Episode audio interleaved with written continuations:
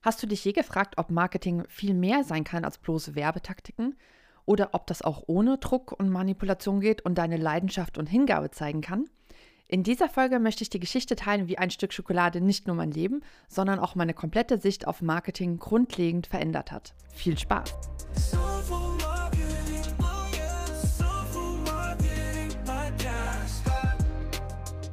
Du hörst den Soulful Marketing Podcast. Mein Name ist Annika Westerholt und in diesem Podcast geht es um eine neue Form des Marketings, das deine Leidenschaft und deine Hingabe widerspiegelt.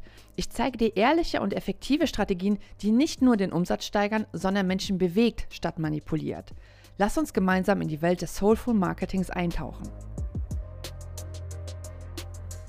Hallo und herzlich willkommen zur ersten Folge des Soulful Marketing Podcasts.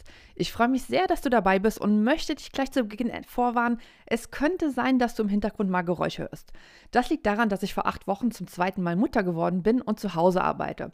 Und mit einem Baby, einem Kleinkind und einem großen Hund kann das schon mal turbulent werden. Aber wenn ich jetzt warten will, bis hier alles ruhig ist, dann werde ich nie meine erste Folge aufnehmen.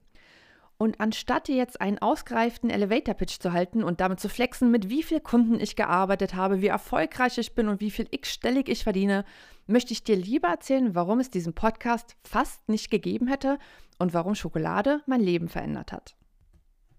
Ich habe das Glück, dass ich schon sehr früh wusste, dass ich im Marketing arbeiten möchte.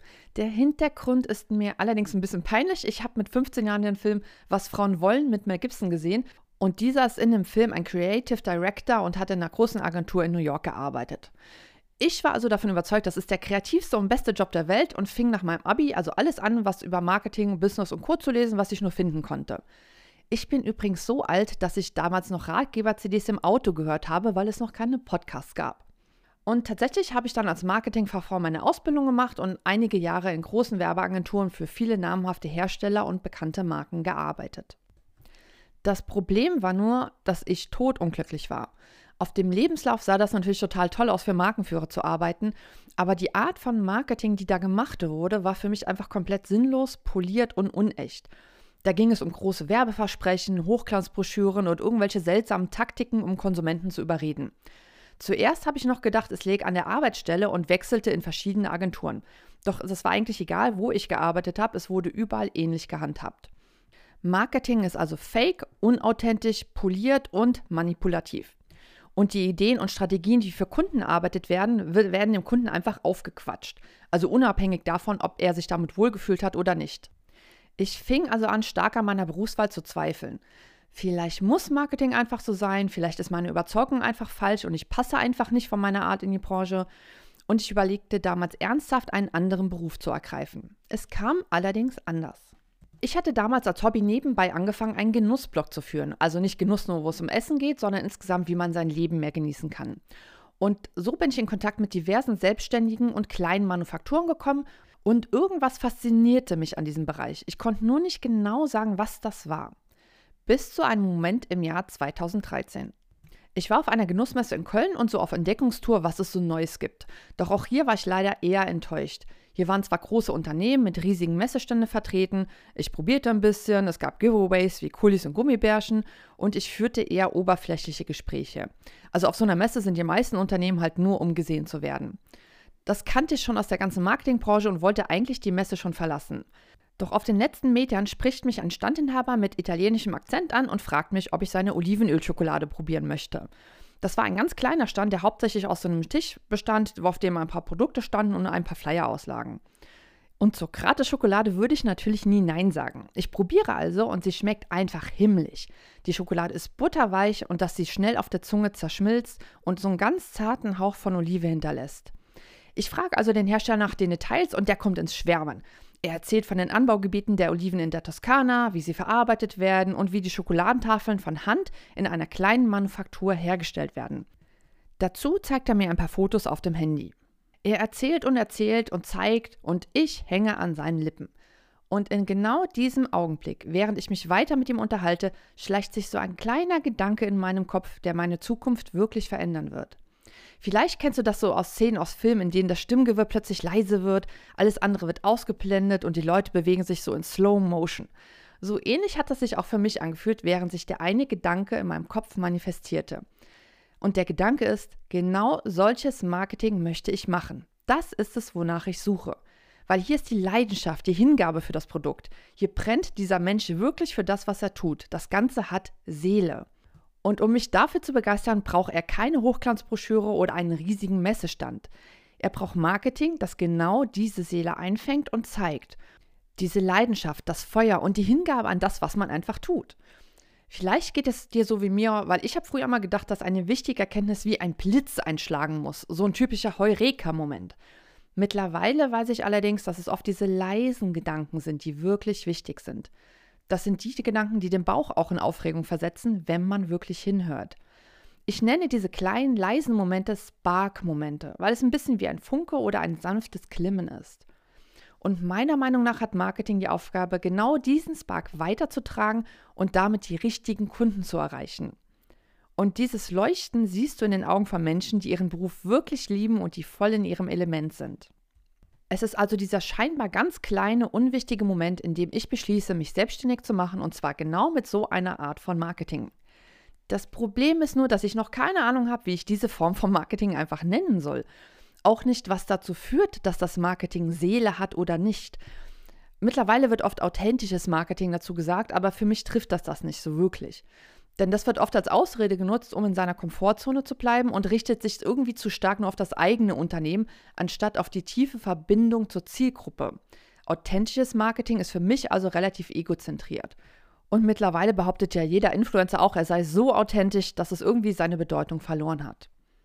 Es soll also noch zehn Jahre dauern, bis sich meine Idee von einer anderen Form von Marketing irgendwie konkretisiert hat und auch, dass ich den Mut gesammelt habe, damit rauszugehen. Ich habe in den letzten zehn Jahren meiner Selbstständigkeit mit etlichen Selbstständigen und Unternehmen gearbeitet, die sich einfach mit dieser klassischen Art, sich zu vermarkten, nicht wohlfühlen und nach einer Alternative gesucht haben. Und viele davon waren hochsensibel oder introvertiert und dachten damit oft, dass sie einfach nicht dazu gemacht wären, sichtbar zu werden und dass Marketing nichts für sie ist. Und das macht mich irgendwie jedes Mal gleichzeitig traurig und wütend. Außerdem finde ich, dass es ein Wort dafür geben müsste, wenn man zeitgleich traurig und wütend ist. Vielleicht wütrau oder trütend oder so. Äh, schreib mir mal, wenn du eine Idee hast, wie man das nennen kann. Also ich habe so viele Menschen kennengelernt, die absolut tolle Fähigkeiten und Talente hatten und sie dann nicht gezeigt haben, weil sie noch keinen Weg gefunden haben, der zu ihrer Persönlichkeit passt. Viele denken, sie müssen sich auf eine ganz andere Art vermarkten, die nicht wirklich zu ihnen passt. Oder dass sie sich ändern müssten, um akzeptiert und von Kunden gesehen zu werden. Es gibt so viele tolle Ideen, Businesses und Konzepte, die einen leisen Tod gestorben sind oder die weit unter ihren Möglichkeiten geblieben sind und den lauten Menschen das Feld überlassen. Und dann habe ich vor ein paar Wochen einen Satz in einem Podcast gehört, der mir wirklich einen Tritt in den Hintern gegeben hat. Er stammt von Jim Fortin, das ist ein Transformationscoach. Und er sagte sinngemäß sowas wie: Ein Mensch hat in seinem Leben nur drei Aufgaben: zu lieben, zu wachsen und anderen zu dienen. Und ich saß gerade so in meinem Auto und dachte, ja, ich liebe und ich wachse auch stetig. Meine Marketingagentur läuft gut und ich bin gerade zum zweiten Mal Mutter geworden. Aber dienen, nee, das mache ich noch nicht so richtig. Nicht so, wie ich es könnte. Einfach, weil ich Angst habe, mit dem Begriff vom Marketing rauszugehen, der ja das Ganze einfach auf den Punkt bringt. Soulful Marketing. Außerdem bin ich ein Perfektionist und dazu noch introvertiert und ich habe all die Ängste, die damit einhergehen. Was ist, wenn mich die Zuhörer auslachen oder kein Mensch meinen Podcast hört oder wenn ich nicht genug Mehrwert liefere, wenn ich mich verspreche oder mich doof anhöre, und wie soll ich überhaupt mit zwei kleinen Kindern einen Podcast aufnehmen? Glaub mir, obwohl ich im Marketing arbeite, kenne ich all diese Ängste und tausend Gründe, es nicht zu tun und in meiner Komfortzone zu bleiben. Aber gleichzeitig habe ich auch das starke Gefühl, dass sich das Marketing gerade grundlegend verändert, besonders in Bezug auf das Thema K I, ChatGPT und Co. Ich glaube also, dass es eine neue Form von Marketing braucht, um in der Zukunft bestehen zu können, besonders mit begrenzten Ressourcen, wie es kleine Unternehmen und Solopreneure haben. Ich bin davon überzeugt, dass es jetzt die richtige Zeit ist, sich alternative Marketingmethoden einzusehen, weil die Strategien von damals, wie zum Beispiel mit Druck oder Manipulation, einfach nicht mehr funktionieren und weil sich viele Selbstständige damit einfach nicht wohlfühlen. Und ehrlich gesagt gehen mir so viele Sachen in der Marketingwelt gerade auf den Nerv, dass ich nicht mehr meine Klappe halten kann. Ich gebe dir mal ein Beispiel. Ich hatte mich vor einigen Monaten für ein Webinar angemeldet, wo es darum ging, wie Babys besser schlafen können. Die Versprechen im Vorfeld waren ziemlich groß. Mit dieser Methode würde es schnell gehen und man würde ohne Gewalt oder Schreien lassen das Kind endlich zum Schlafen bringen. Zu diesem Zeitpunkt war meine erste Tochter knapp ein Jahr alt und ich hatte seit ihrer Geburt nie mehr als neunzig Minuten am Stück geschlafen. neunzig Minuten. Zu sagen, ich wäre fertig gewesen, ist also eine Untertreibung. Schlafentzug ist nicht ohne Grund eine Foltermethode. Ich sitze also mit meinem Mann und dicken Augenringen vor dem Webinar und warte auf die versprochenen tollen Tipps und Inhalte. Was aber folgt, ist das bekannte Webinarschema. Das sind deine Probleme, darum bist du hier, wer bin ich überhaupt und so weiter. Dann kommt noch ein Lockmittel, damit man bis zum Ende bleibt, und dann folgt ein Geheimtipp, der gar nicht so geheim ist, zum Beispiel eine Abendroutine einzuführen. Und dann endlich nach anderthalb Stunden die große Erkenntnis, das große Versprechen: Damit dein Kind schlafen muss, musst du nur dein eigenes Trauma auflösen. Und das geht natürlich nur mit dem Kurs der Webinaranbieterin, den du für schlappe dreitausend Euro kaufen kannst, aber hey, guter Schlaf muss das doch wert sein. Es folgt Bonus über Bonus im Wert von zig Milliarden Euro und noch irgendein banaler Tipp, den ich schon etliche Male bei Google gesehen habe. Anderthalb Stunden für die Katz. Anderthalb Stunden, die ich besser mit Schlafen verbracht hätte. Und mein Mann hatte sich in der Zeit schon längst verabschiedet und lief mit unserer schreienden Tochter im Wohnzimmer auf und ab. Und ich bin nicht nur müde, sondern sauer. Denn es ist das gefühlt hundertste Mal, dass enorme Marketingversprechen gemacht werden und Anbieter damit Kohle machen wollen, andere auszunutzen oder unter Druck zu setzen. Es werden Kunden also gezielt manipuliert. Damit wir uns nicht missverstehen, es ist nichts Falsches daran, mit seinem Angebot Geld zu verdienen, auch nicht viel Geld. Ich finde es nur verwerflich, wenn Tricks und Manipulationen eingesetzt werden, denen sich viele nur schwer entziehen können. Ich hatte schon viele Kunden bei mir, die sehr teure Kurse, teilweise lagen die so bei ungefähr zwanzigtausend Euro gekauft haben, weil sie auf so dubiose Anbieter hereingefallen sind. Und ich glaube, es geht mir wie vielen. Wir haben alle schon an Webinaren oder Events oder Kursen teilgenommen und sind auf Anbieter hereingefallen, die nicht annähernd das gehalten haben, was sie versprechen.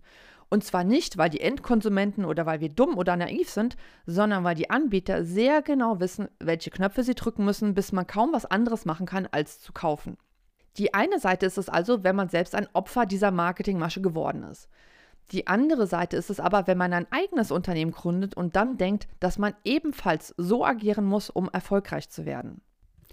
Oder dass wir sowas wie Kaltakquise machen müssen, um Kunden zu gewinnen. Das heißt bestimmt nicht ohne Grund so. Also mir läuft es schon bei dem Gedanken kalt den Rücken runter. Für manche Unternehmen sind die Kunden, ihre Zielgruppe, nur noch Nummern in einem Sales-Funnel, bei dem am Ende ein paar Käufer überbleiben. Also ist das irgendwie ein Nummernspiel, ohne sich Gedanken darum zu machen, dass da ein Mensch auf der anderen Seite sitzt. Und dann ist es meiner Meinung nach kein Wunder, dass viele Selbstständige Scheu davor haben, sich zu vermarkten. Wer möchte schon wie so ein schleimiger Verkäufer oder Manipulator rüberkommen? Ganz besonders bei Berufen wie Coaches, Trainer oder Beratern, die ihren Beruf wirklich lieben und die anderen mit ihrer Fähigkeit helfen wollen. Und ich bin davon überzeugt, dass sich Menschen wieder nach echten, natürlichen Kontakten sehnen, auch im Businessumfeld. Weil Marketing ist ja im Grunde nichts anderes als bewusste Kommunikation. Es soll eine Verbindung zwischen dir und deinem Kunden schaffen, Interesse wecken und natürlich letztendlich auch verkaufen. Aber um wirklich diese Verbindung zu schaffen, muss sich Marketing an die Bedürfnisse deiner Zielgruppe anpassen. Und darum ist es zwingend nötig, dass sich dein Marketing ständig verändert und wächst. Es ist also ratsam, einen kritischen Blick auf diese bewährten Strategien zu werfen, die sich so eingebürgert haben. Und vieles von dem, was ich als Tipps und Rat lese, sind absolut veraltete Marketingmethoden mit einer Weltanschauung, mit der sich viele nicht sonderlich wohlfühlen. Das Blöde ist einfach nur, dass es so wenig Beispiele dafür gibt, wie eine andere Art von Marketing aussehen kann. Und genau darum wird es in diesem Podcast gehen. Wir schauen uns also an, wie Marketing heute und in Zukunft aussehen kann und auch welche Alternativen es zu den althergebrachten, manipulativen Taktiken und Maßnahmen gibt. Wir werden uns also tiefer in die Welt des Soulful Marketings stürzen. Wir werden Themen wie Storytelling, Marketingpsychologie, aber auch sowas wie Soft Skills wie Empathie und Zuhören, aber auch die Bedeutung von Mindset, Authentizität oder Personal Branding erkunden. Wir werden sehen, wie wir durch Soulful Marketing eine echte Verbindung zu unseren Kunden herstellen können, ohne auf manipulative Taktiken zurückzugreifen. Und das mit einem Ziel, Menschen zu berühren, anstatt sie zu manipulieren. Ich freue mich, wenn du dabei bist. Bis zur nächsten Folge. Übrigens, ich möchte diesen Podcast wirklich so praxisnah und relevant wie nur möglich machen. Also schreib mir gerne deine Fragen rund um das Thema Marketing per E-Mail oder über meine Webseite unter w w w punkt marketingcafe punkt de und ich werde deine Frage gerne in einer thematisch passenden Folge aufgreifen. Bleib einzigartig. So